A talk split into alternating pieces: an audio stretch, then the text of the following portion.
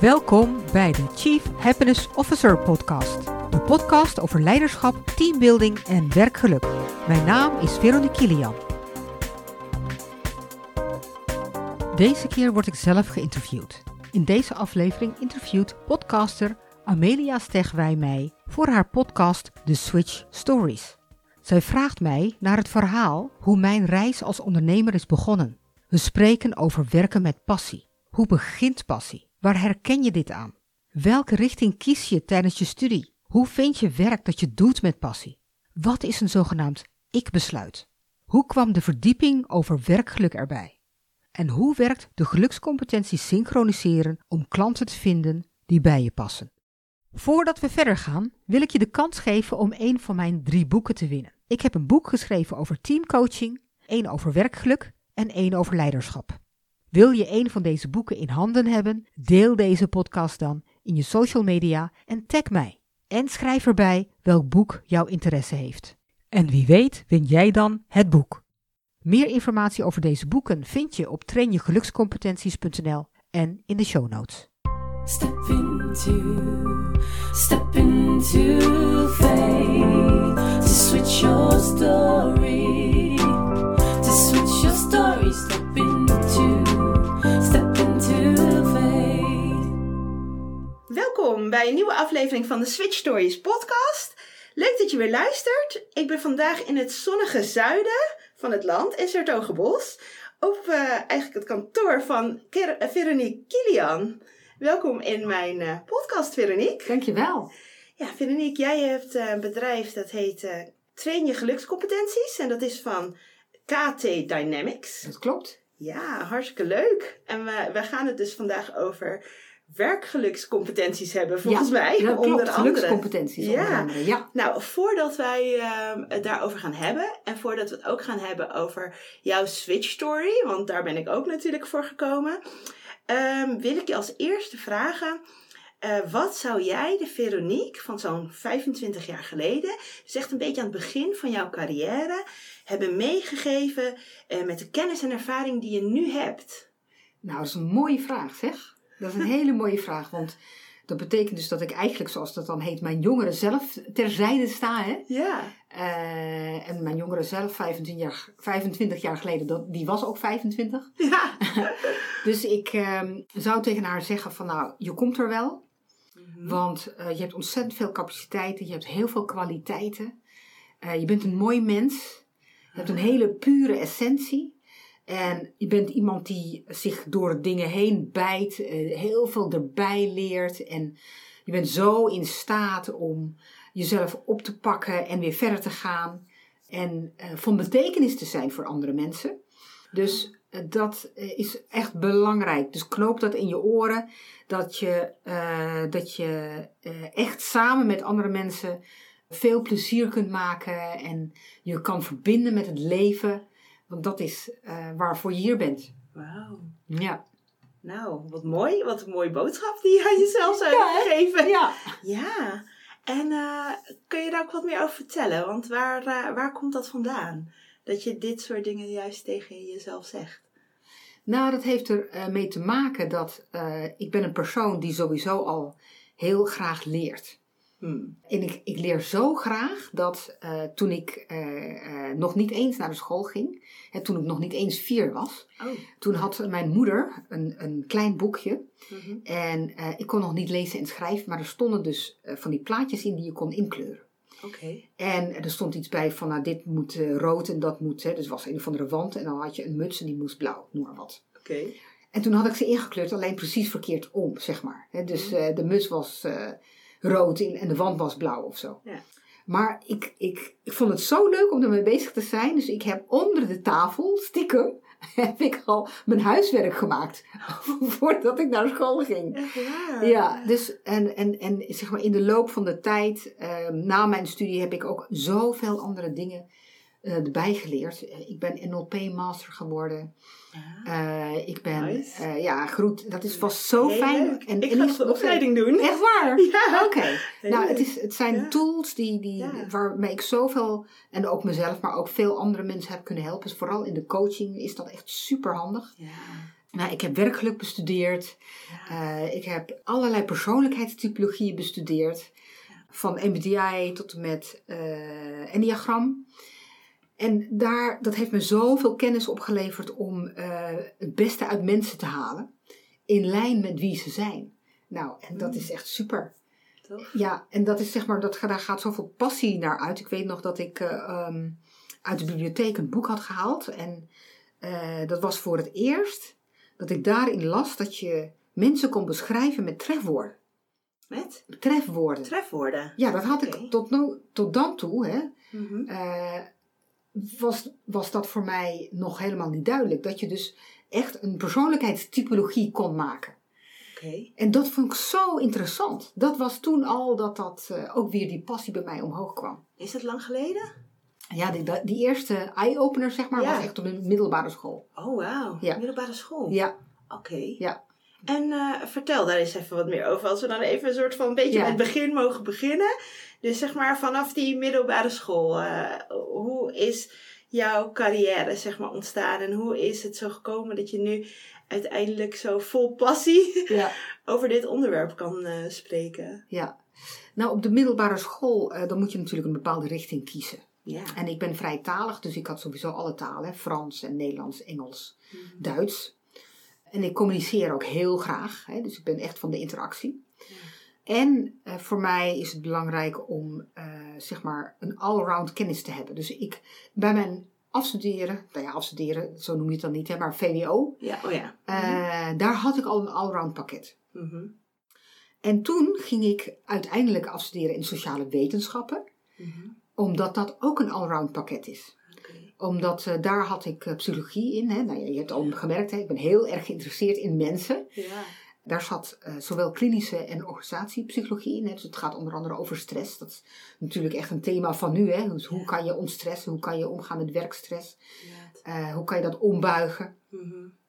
Ik eh, had communicatie en intercultureel management in mijn pakket. Ja. En dat is onder andere gekomen omdat ik al een hele internationale reis heb gemaakt voordat ik überhaupt geboren werd. Oh, vertel daar eens over.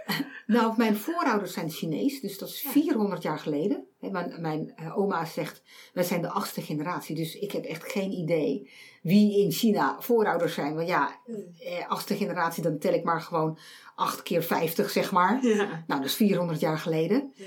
Eh, maar, maar die voorouders, die Chinese genen, zitten er nog wel in, hè? Dus ik hou ontzettend veel van Chinees eten. Oh en ik ja. ben me gaan verdiepen in Chinese vitaliteitskunde. Ik doe Chinese vechtsport. Oh, echt Nou, waar? ja, dus Wat daar leuk. ben ik op die manier nog mee bezig. En, maar ben jij dan in Nederland wel geboren? Nou, dat zal ik je vertellen. Mijn voorouders zijn eh, dus, laten we zeggen, 400 jaar geleden uit China vertrokken. En ik vermoed naar Indonesië. Omdat mijn ouders zijn geboren en getogen, mijn oma trouwens ook, in Indonesië. Ah, Als Chinezen, Ja. hè, met een Chinese naam. ja. Nou, we hebben een beetje dezelfde achtergrond. Ja, ik kijk. ook Chinese en Indonesische Ja. achtergrond. Ja, Precies. klopt. En toen gingen mijn ouders werken voor de Indonesische ambassade in Duitsland. Ah, Na hun afstuderen. Dus ze zijn allebei eh, afgestudeerd in economie. ja. aan de Universiteit van Jakarta. En vervolgens gingen ze werken voor de Indonesische ambassade in Bonn. Hè, want dat was toen nog de hoofdstad van Duitsland. ja. En daar ben ik geboren. Ah, oké. En toen kreeg mijn vader een baan in Nederland. Dus toen wij eh, naar Nederland verhuisden was ik drie. Dus ik heb al die internationale culturen zeg maar al een beetje meegenomen. En dat is een van de redenen waarom ik eh, als specialisatie intercultureel management heb genomen. Ja. En met name in de zakenwereld, want ik ben afgestudeerd op hoe Nederlanders en Italianen zaken doen. Eh, dat was een fantastische periode voor mij om in het buitenland te studeren, daar onderzoek te doen. En echt in Italië? Ja, Italië ik ben in gedaan. Italië, heb ik Ah, dat oké. onderzoek gedaan. Oké, en waarvoor heb je toen voor Italië gekozen? Omdat ik hou van mooie kleding. Oh? Oh, wat leuk. Toen dacht je Italië? Ja, Ja? en omdat je daar heerlijk in het café kon ontbijten met een brioche en een Ah, cappuccino. Mhm. En eh, omdat de Italiaanse cultuur is echt lekker genieten van de dag. Hè? Ja. Dus dan werd ik gebeld door de medestudenten. Die zeiden, wat gaan we vanavond doen? Nou ja, dat, in Nederland is die cultuur niet zo. Hè? Want de agenda's zijn meestal volgepland. Mijn beste vriendin, die moet ik nog drie weken van tevoren boeken. Ja. Voordat ik eh, een afspraak kan hebben met Ja, haar, bij wijze van spreken. Dus en daar is die cultuur heel erg met de dag. En, en, en weet je wel, dat je gewoon, die joie de vivre, die vond ik geweldig. Wauw, en hoe lang heb je dan in Italië toen gewoond dan? Nou, ik had eerst een week heb ik een eh, soort, eh, ja, hoe zeg je dat, een studieweek gedaan. Daar contacten gelegd, eh, want eh, ik heb een achttal bedrijven geïnterviewd en daar de directeur ervan en Italiaanse medewerkers. En ik had ook in Nederland ook Italiaans gestudeerd en zo. Ja, Ja. dan kon ik tenminste de interviews in, in het Italiaans doen. Ja. En toen heb ik gewoon het hele seizoen, na de zomervakantie tot aan de kerst, heb ik eh, daar gezeten om eh, al die interviews te doen, uit te werken. En eh, ja, dat ging toen nog met cassettebandjes. Oh, echt in die tijd? Wow, dat is echt wel lang geleden. Lang Ja. geleden? Ja, wat tof. En spreek je dan dus nu ook nog steeds vloeiend Italiaans? Nou, ik zou het opnieuw weer moeten reïntegreren, zeg maar. Ik ben iemand die heel doelgericht is, hè. Dus als het moet, dan leer ik het weer. En dan ja, ben ik zo weer eh, in het Italiaans aan het praten. Maar ja, ik hoef het nou niet meer te gebruiken. Nee. Eh, Dus ja, dan zakt het een beetje weg. Weg, inderdaad. Ja. Oké, dus eh, hele interculturele achtergrond, zeg Ja, maar. En ja. daardoor dus ook eh, Ja. echt interesse. Ja, en ik heb eh, toen ook Jong Sitar opgericht. Oh, dat is en een netwerk voor jonge professionals. En jonge professionals in de definitie van young by heart and spirit. Dus ook al ben je 80, kun je toch nog steeds lid worden. Dat was toen de tijd dat, toen ik het oprichtte niet zo. Maar ze hebben gaandeweg hebben ze de definitie veranderd. Ja. Dus eh, jonge professionals die zich interesseren in dat interculturele communicatieveld. Dus bijvoorbeeld eh, expats die naar het buitenland eh, gaan om zich voor te bereiden op een opdracht daar. Expats vanuit het buitenland die in Nederland moeten acculturaliseren. Eh, teams met diversiteit die eh, teambuilding moeten doen. Dus ja, dat, dat werd een specialisatie eh, van mij. Wauw. Ja. Ja. En was dat dus nog in je studententijd? Ehm, Of net daar ben ik mee begonnen in mijn afstuderen om dat op te richten. Ja. En daar heb ik vier jaar aan gewerkt tot de officiële oprichtingscongres. En dat is in 97 uit mijn hoofd. Oké. Ja. En waar, waardoor ben je, want je bent er mee gestopt daarna? Ehm, nou ja, ik heb, ben een hele tijd ben ik actief geweest. Ik heb ook eh, op congres heel veel workshops gegeven. Nou, toen ben ik meer zijdelings actief gegaan. Ehm, dat wil zeggen dat ik gewoon een bezoeker was, zou ik maar zeggen, niet meer in de organisatie. En nu eh, bleek dat ze toch nog ondersteuning nodig hadden in het bestuur. En heb ik mijn eh, hulp aangeboden. Omdat ik het heel belangrijk vind dat zij zeg maar, de betekenis blijven hebben voor de wereld. Hè? Want dit was de enige bodies, noemen ze dat. Want Jong Sitar is een onderdeel van allerlei Sitar bodies. Mhm. En CITAR staat voor Society for Intercultural Education, Training and Research. Dat is een hele mond vol, hè? dus vandaar dat ze dat afgekort hebben als CITAR. Sitar. Ja. S-I-E-T-A-R. Mhm. En eh Jong CITAR is de enige CITAR-body die internationaal is. De andere CITAR's zijn allemaal landelijk georganiseerd. Mhm. Dus je hebt de CITAR Duitsland, de CITAR Nederland, de CITAR Mm. eh, Spanje. Oké. Ja. Wauw. En het Ja. is dan, maar het is, het is ooit gestart met dat Young Sitar. Dat, eh, Jong CITAR is ooit gestart in Ja. Nederland, zeg maar. Ja, echt. Ja. Ja, eh, maar dat kwam omdat we toen nog niet zo bekend waren, zeg maar. Maar vanaf het begin was het al internationaal. Het was nooit de bedoeling geweest om Sitar, Jong Sitar Nederland te doen of zo. Nee, nee. Jong Sitar is gewoon een soort van netwerk die around the world is. Ja, Ja. inderdaad. Oké, dus nu ben je er dan toevallig eigenlijk nu weer bij betrokken ja, dan? precies. Ja, sinds een, dan Ja. een lange tijd. Ja. Ehm, maar wat, wat, wat heb je daarna, wat heb je gedaan zeg maar na je studietijd? Wat, eh, wat is er toen? Nou, toen eh, wilde ik eerst de organisatie advies in. Eh, en ik heb toen nog bij een, een, bureau, een consultancybureau, een zogenaamd leerwerkjaar gedaan. Dat was echt super tof, want dit bureau, dat eh, eh, is een, zeg maar, een, een, een organisatie-adviesbureau, was na de oorlog opgericht. Mhm. Met als doel om mensen beter te laten samenwerken. Hè? Dan is er geen conflict meer, Ja. bij wijze van spreken. Of tenminste, dat is er nog, dus natuurlijk zal er altijd conflict blijven, maar dan kan je beter met conflicten leren omgaan bijvoorbeeld. Oké. En eh, zij zijn zeg maar opgericht ook vanuit een maatschappelijke verantwoording. Dus zij hadden als project dat zij een jaar hadden waarin ze dus jonge, talentvolle mensen zouden opleiden. Ja. Die zouden bij hun klanten eh, een opdracht doen. Oké. En die kregen dan gratis van die consultants intervisie Oké. en supervisie. Mhm. Die klanten moesten wel betalen, hè, want de klant moet daar een belang in hebben. Mhm. Dus ik heb daar gewoon een perfecte opleiding gehad als organisatieadvies eh, consultant, zeg maar. Dus zoveel geleerd over organisatieadvies. En dat was ook mijn wens, want ik wilde echt in de organisaties werken. Dat is echt mijn hart. Hè? En waar komt dat vandaan? Dat je dat zo graag wilde als je zo jong bent, zeg maar, Ja. net afgestudeerd. Ja, En heel veel studenten weten wellicht dan nog helemaal niet, wat ga ik doen, weet je? ja, ja, ja. En is zoveel keus is er dan ook. ja. Hoe komt het dan dat jij dat zo goed wist? Omdat een organisatie een hele goede bedding is. Een organisatie is, eh, zeg maar, ehm, laten we zeggen iets formeels, waar mensen bij elkaar komen.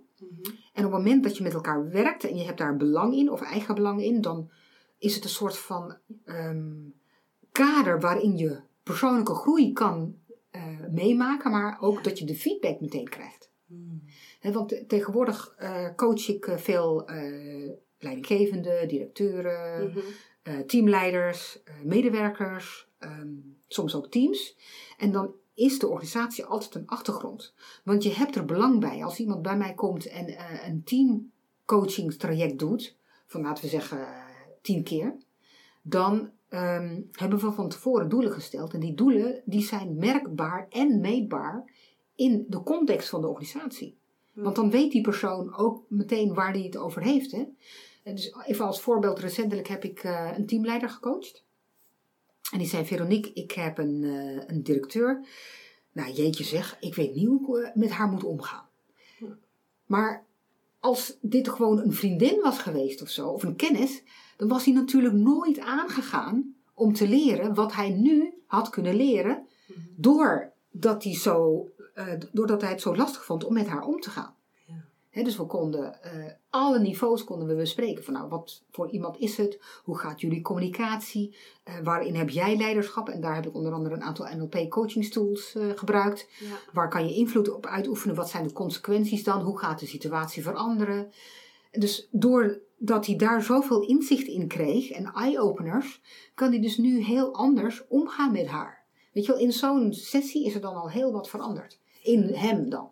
Ja. Nou, dat is perfect. Ja. En dat is wat een organisatie geeft. Hij moet nu leren om met haar om te gaan. Het is geen keus. Je kan niet zeggen, nou ja, blijf thuis. Nee. Kom niet meer naar me. Ja, dat kan wel, maar dan moet hij zich ziek melden. En dat was niet, niet, niet van plan, zeg maar. Nee, inderdaad. Ja. Ja. Oh, ik zie ook echt zo echt wel de passie, zeg maar. Bij jou echt, eh, je straalt dat helemaal uit hè, ja. als je erover praat, over organisaties en hoe je die dan op zo'n manier zeg maar kan ondersteunen en kan helpen. Ja. Ja. En eh, op die manier echt jouw steentje bij kan dragen. Ja. Eh, maar als ik nog even een paar stappen terug mag, zeg maar. Ja. Ehm, eh, waar is het zeg maar ontstaan dat jij, want jij had dus een heel mooi traject in het begin na je afstuderen, wat echt al klinkt als fantastisch dat je zo'n baan vindt, waar je dan ook nog enorm goed gecoacht wordt om gelijk die organisaties te kunnen helpen. Ehm, wanneer is er een wens ontstaan dat je wilde gaan ondernemen? Mhm. Ehm, waarom ben je bijvoorbeeld niet gewoon ergens in het bedrijfsleven in Hmm. loondienst gegaan? Ja. Is, kun je daar wat meer over vertellen? Ja, zeker. Ja. Nou, ik had eh, na mijn afstuderen was ik in dienst. Hm. Eh, ik was in dienst bij een bureau en eh, dat was, zou je niet verbazen, een organisatieadviesbureau. En eh, daar hoopte ik inderdaad heel veel te kunnen leren en te doen, eh, met klanten aan het werk te gaan. En ik eh, werd aangenomen door de eigenaar. En de- van deze eigenaar heb ik zoveel geleerd hoe het niet moet, zeg maar. Dat was een hele belangrijke les voor mij. Ja. Wow. ja, want hij kreeg geen klanten. Oh. Ja, dus ik- ja, hij had een gigantisch pand. Dus dat, met andere woorden, je hebt er heel veel kosten Ja. en geen klanten. Wow. Ja, dat is echt heel lastig dan. Hè? Ja, inderdaad. Als je dan geen klanten kunt eh, binnenkrijgen, dan, ja, dan, eh, dan loop je leeg. Want dan moet je altijd maar teren op het geld wat je hebt. Ja. En je krijgt geen inkomsten. Nee. Dus ik heb daar echt maanden gezeten, zeg maar. En meegeholpen met eh, acquisitie en de Ja. marktonderzoek. En zeg maar, eens geprobeerd om zeg maar de interne organisatie mee te helpen opzetten. Maar ja, Het werkte niet. nee, precies. En ehm, deze situatie heeft zich maanden zo voortgezet. En toen, op een gegeven moment, eh, toen eh, eh, mijn toenmalige vriend, mijn huidige man, die woonde in Amsterdam. En we gingen s'avonds uit eten. En het was donker. En ik zat achterop bij hem. En kun je je voorstellen? Op een fiets? Of... Achter op de fiets. Oké, Ja. ja. Wij gingen op, de, tenminste hij ging op de fiets echt achterop, naar dat restaurant fietsen. ja. In het donker. En dan is er op zo'n paadje, is er midden op het fietspad, zo'n zwart geverfde Amsterdammertje. Kun je dat Nee. voorstellen? Ja. Zo'n paal. Ja. Zo'n Ja. paaltje. Ja. Nou, je voelt hem al een beetje aankomen, hè? Oh, die hebben jullie niet gezien. Of die heeft hij niet Hij gezien. heeft hem niet gezien. Dus hij fietste er rakelings langs. En omdat ik natuurlijk met eh, mijn eh, benen aan één kant zat, toevallig aan de kant van dat Amsterdammertje, werd ik er met dezelfde snelheid als waar hij mee fietste, Fietste. werd ik er afgeslingerd. Oh. Heftig. Dat was heftig, ja. En toen had ik een hersenschudding. Oh. Ja. Wow. En hoe oud was je toen? Toen was ik, eh, even kijken, ik denk 24 of zo. Oh ja. ja nog jong. Ja, Dus eh, net aan het werk, zeg maar. ja, ja. Een beetje zo in die leeftijd. Oké. Ja. En hoe heftig was dat? Nou, dat was in, de, in die zin zo heftig dat ik, eh, ja, ik moest thuis blijven. Weet je wel, het licht uit, eh, dat door de ramen heen kwam, deed pijn aan mijn ogen. Oh. Nou, dan weet je al, dat is, hè. Ja, maar je dat hebt je- niks gebroken of wat Nee, niks Oh. gebroken. Maar ja, ik zat binnen met een zonnebril. Ja. Omdat ik, omdat ik het licht te fel vond. Ja, Nee, dat maar je bent niet echt op je hoofd gevallen dan. Ja. ja, of tenminste iets daar, daarmee eh, gebeurde er, ja. Ja. Ik weet, dan, ik weet nog niet precies meer hoe ik gevallen ben. Ik weet nog wel dat er eh, toen ook nog een auto stopte om te kijken wat er aan de hand was en zo. Mhm. En eh, ja, dat is het punt, hè. Je kan natuurlijk niet meteen zien wat er aan de hand is. Nee. Hè, dus ik bedoel, ook niet met de ambulance weggebracht of zo. Nee. Eh, Je bent wel in het ziekenhuis geweest. Ik ben uiteraard wel bij de dokter geweest. Ja. En eh, nou ja, een hersenschudding, daar, daar kan je niks mee. Daar moet je gewoon van uitrusten. Ja. Dus dat was een verplichte bezinningstijd. Oké, en hoe lang heeft dat geduurd? Nou, weken zeker. Ja, Oh. weken. Ja. Oh. En eh, daar moest ik naar binnen om echt heel diep te voelen van wat wil ik nou? Hmm. En daar heb ik, dat heb ik dus later geleerd, het heet een ik-besluit. Mhm. Dat is een heel diep besluit. Daar heb ik van binnen gevoeld, ik wil mijn capaciteiten beschikbaar maken voor meerdere opdrachtgevers. Hmm. En het kon niet bij jou, En dat kon niet daar. bij jouw werkgever waar nee. je zat. Nee. Nee. En de eerste stap, stap die ik toen heb gedaan, daarna, later, dat was dus in de zomervakantie, midden in de zomervakantie, 1 augustus, Ja.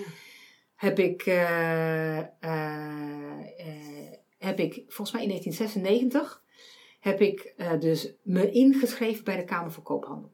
Gewoon puur om mogelijk te maken dat ik mijn capaciteit voor meerdere opdrachtgevers zou kunnen beschikbaar maken.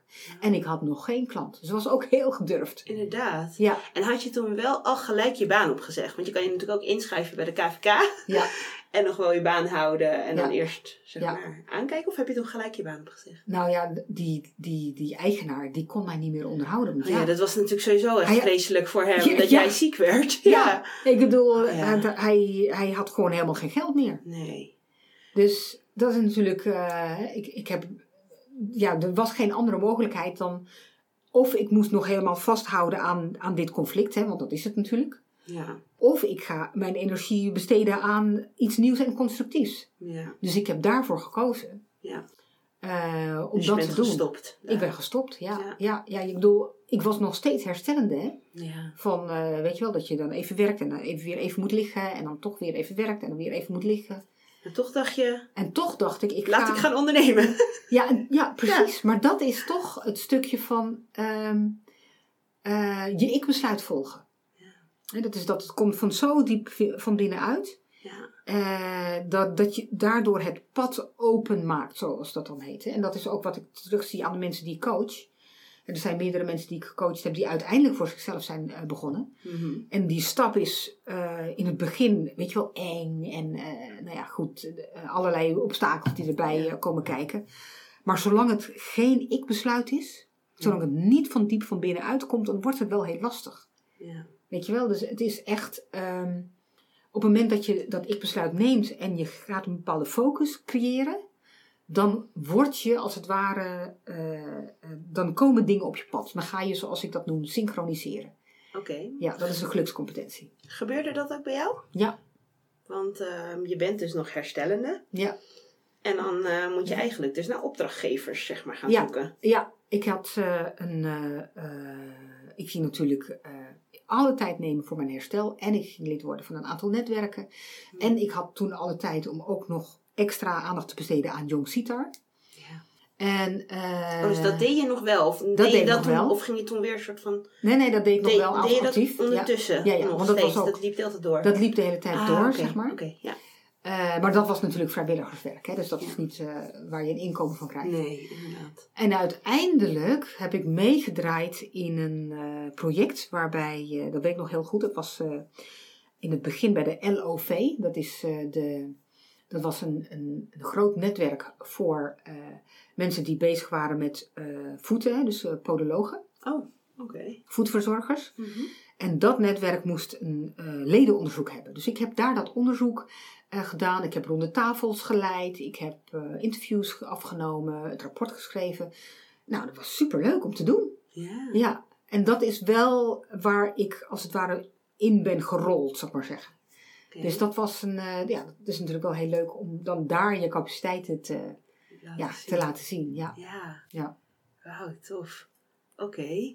En ho- hoe is het dan daarna verder gelopen? Want ehm, inmiddels zijn we zo'n 23 jaar, 24 jaar verder. Ja, Kijk, hè? ja, ja, ja. Dat is echt al een tijd geleden natuurlijk. Hè? Dat, je, dat je dus dat ongeluk hebt gehad. En dat je toen wist van, ja, ik moet dit gewoon voor Ja. mezelf gaan doen. Ja, ja. En dat is natuurlijk best wel, op zo'n jonge leeftijd, Ja. is dat natuurlijk best wel een ehm, eh, stoere beslissing, denk Nou, ik ook wel. wel. Ja, ook ja. wel spannend. ja, zeker. Om dan niet eh, voor wellicht de standaard om je heen te gaan. Ja. En ehm, eh, dan te kiezen voor het ondernemerschap. Ja. Eh, was het zo, ehm, want je bent nog steeds samen met jouw man, Ja, inmiddels, zei je net. Ja. Ehm, is hij ook ondernemer? Nee, Of, eh, dat is helemaal niks voor hem. Nee, dat is helemaal niks voor hem. Nee. Nee. Nee, nee. Oh. Nee. Dus eh, hij, hij is lekker in loondienst gegaan, Hij zeg is maar. nog steeds in loondienst. Hij is nog steeds in Ja. loondienst. Oh ja, oké. Dus, dat is, dus dat is een soort van... Is dat dan ook een beetje een soort van eh, fijne... ehm, was dat in die tijd misschien echt al, weet je? Dat je dan, ja, dat is zeker een fijne combinatie. dat je Absoluut een een fijne combinatie. combinatie Zeker, ja. ja. heel fijn. Eh, want je hebt natuurlijk als ondernemer sowieso je sociale leven nodig. Hè? Dus eh, iets van een, een, eh, dat je aan het eind van de dag samen kan komen en even kan vertellen over de dingen en de avonturen die je hebt beleefd die dag. En dat is gewoon heel prettig. Ja, Eh, want het is ook wel eens afgewisseld hè, dat mijn man op dat moment even geen baan had. En dat ik in een opdracht zat, in een Ja. interim opdracht. Nou ja, dan ging hij eh, bijvoorbeeld eh, een eh, kamer verven. En, Oh ja. ja, dat is echt heel handig. ja Weet je wel, en dan kwam ik thuis en had hij het eten klaargemaakt. Dat is superleuk. Ja, Ja. hoe relaxed is dat? Ja, precies. Ja. Inderdaad. Oké. En ehm, eh, eh, is het zo, de, kom, kom jij ook nog ergens, heb jij nog in je omgeving veel ondernemers, zeg maar, of had jij dat in die tijd, hè? De, de tijd dat jij besloot van, ik moet gewoon mijn, mijn eigen krachten en mijn eigen, alles wat ik kan inzetten voor meerdere organisaties. Dat komt natuurlijk heel erg vanuit jou binnenuit. Heb jij daar ook invloed gehad van meer buitenaf omgeving? Eh, waarbij je misschien ondernemers in je omgeving had, of vanuit je familie waar ondernemers in zaten, of is dat echt helemaal vanuit jou zelf gekomen? Dat je dacht, ik wil echt voor dat ondernemerschap gaan. Mhm. Nou, dat is een goede vraag, want over die familie kan ik zo meteen iets vertellen. Hè? Op je vraag van hoe is het daarna gegaan, ik zal even, eerst even wat schetsen. Want bij mij gaat dat ondernemerschap in periodes qua, qua thema. Eh, want ik heb me eerst gericht op het organisatieadviesverhaal. Hè. Ik wilde echt de dynamiek eh, van organisaties goed leren kennen. Ja. Hoe is het nou om echt in een organisatie te werken? Mhm. Toen wilde ik eh, me focussen op de mens in een organisatie. En daardoor ben ik interim HR gaan doen.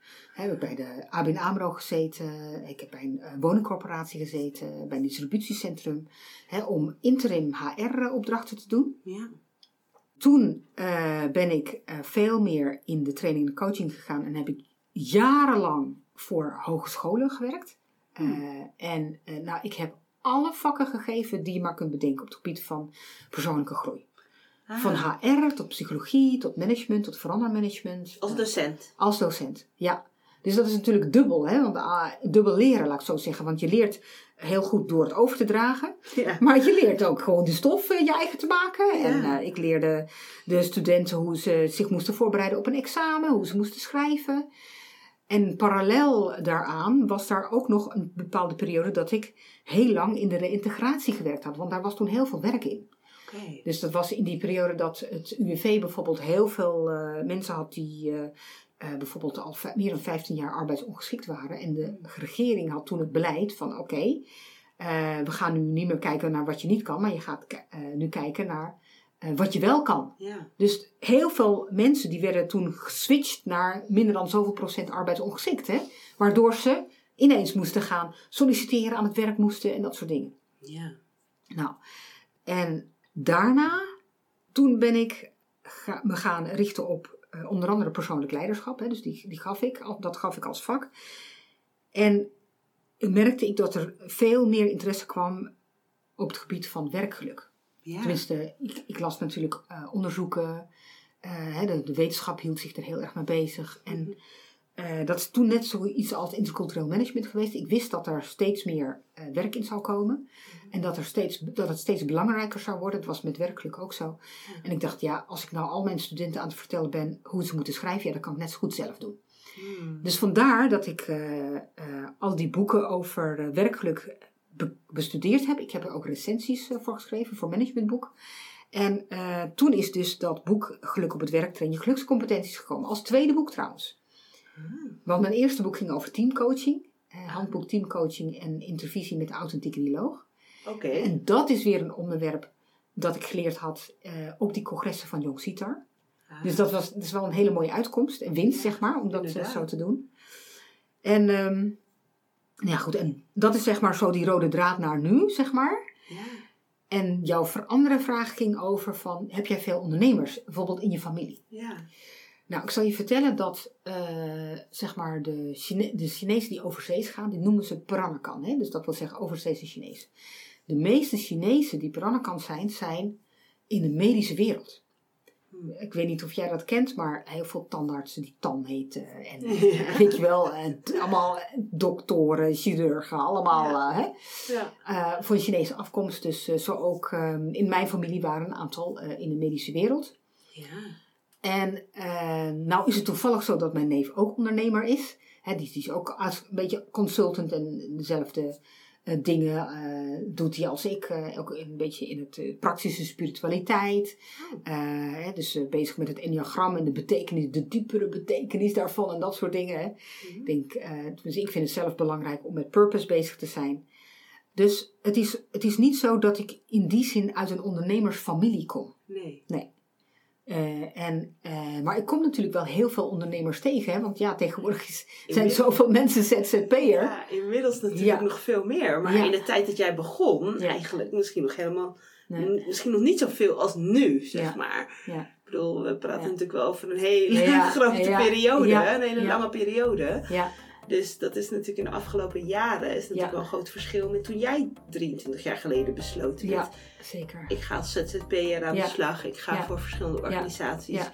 werken. Ja. En Ja, volgend jaar besta ik dus 25 jaar. ja, Ja. 25 jaar. Ja, dan ga ik een mooie klantenfeest geven. Ja, Ja. echt heel tof. Word je blij van deze podcast? Abonneer je dan nu en laat een review achter en deel het met anderen op jouw social media, zodat meer mensen onze podcast kunnen vinden. Heb je ideeën, tips of wil je een onderwerp inbrengen voor deze podcast? Neem dan contact op via mail, Facebook, WhatsApp of bel. Ook als je een keer wilt proeven van een gratis 1 op 1 sessie. Alle contactgegevens vind je op de website trainjegelukscompetenties.nl. Hier kan je ook het boek Geluk op het werk, train je gelukscompetenties bestellen. Wil je nou zelf aan de slag met werkgeluk? Volg dan de opleiding tot werkgelukdeskundige en teamflow coach. Op onze website vind je meer informatie over hoe we jou willen inspireren met ons netwerk. Wil je meer weten over concrete handvatten, praktijkvoorbeelden van andere organisaties of Chief Happiness Officers ontmoeten? Kijk dan in de blogs of kom naar een van onze events. Tot de volgende keer!